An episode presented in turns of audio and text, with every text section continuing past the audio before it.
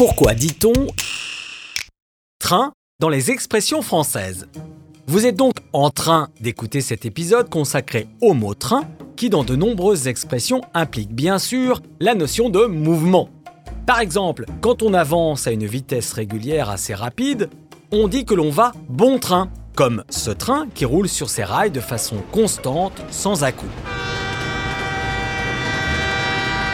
On emploie aussi l'expression aller bon train au figuré pour désigner une progression rapide dans une négociation par exemple, ou pour qualifier quelqu'un qui prospère plus vite que les autres. Et qui pourra finir sénateur, et dans ce cas adopter un train de sénateur, c'est-à-dire une démarche lente et plutôt majestueuse. Une expression qui a été popularisée par Jean de La Fontaine dans Le lièvre et la tortue, en référence au sénateur romain sachant que le mot Sénat vient du latin senex, qui veut dire vieux, puisque cette institution était un conseil des anciens qui, par leur expérience, pouvaient orienter les lois. Et vu leur grand âge, ces sages se déplaçaient lentement. Vous avez peut-être la chance de mener grand train, c'est-à-dire de beaucoup dépenser, de vivre une vie luxueuse.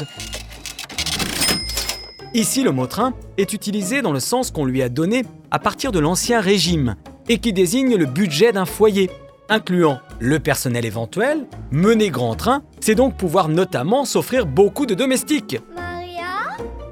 Maria Ce qui n'est pas le train de vie de tout le monde, expression qui utilise le même sens de budget. Quand on arrive en pleine action, quand on a mangé le début ou que l'on suit le mouvement un peu tardivement, on dit que l'on prend le train en marche, comme quelqu'un qui sauterait dans le train après son départ. Cette personne ne peut donc pas savoir ce qui s'est dit ou passé avant et n'est pas censée intervenir.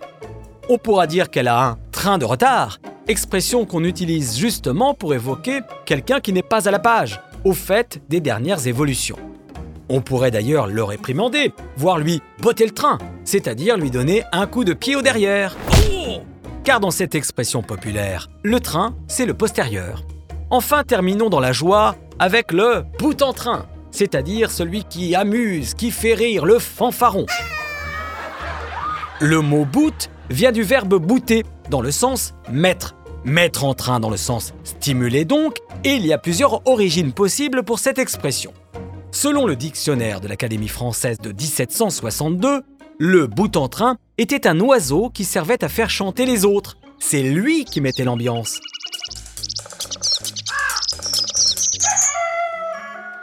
Ensuite, dans l'édition de 1832 du même dictionnaire, le bout en train était aussi un cheval qui est destiné à exciter une jument, à la mettre en chaleur, mais qui n'ira pas plus loin, car il laissera la place à l'étalon.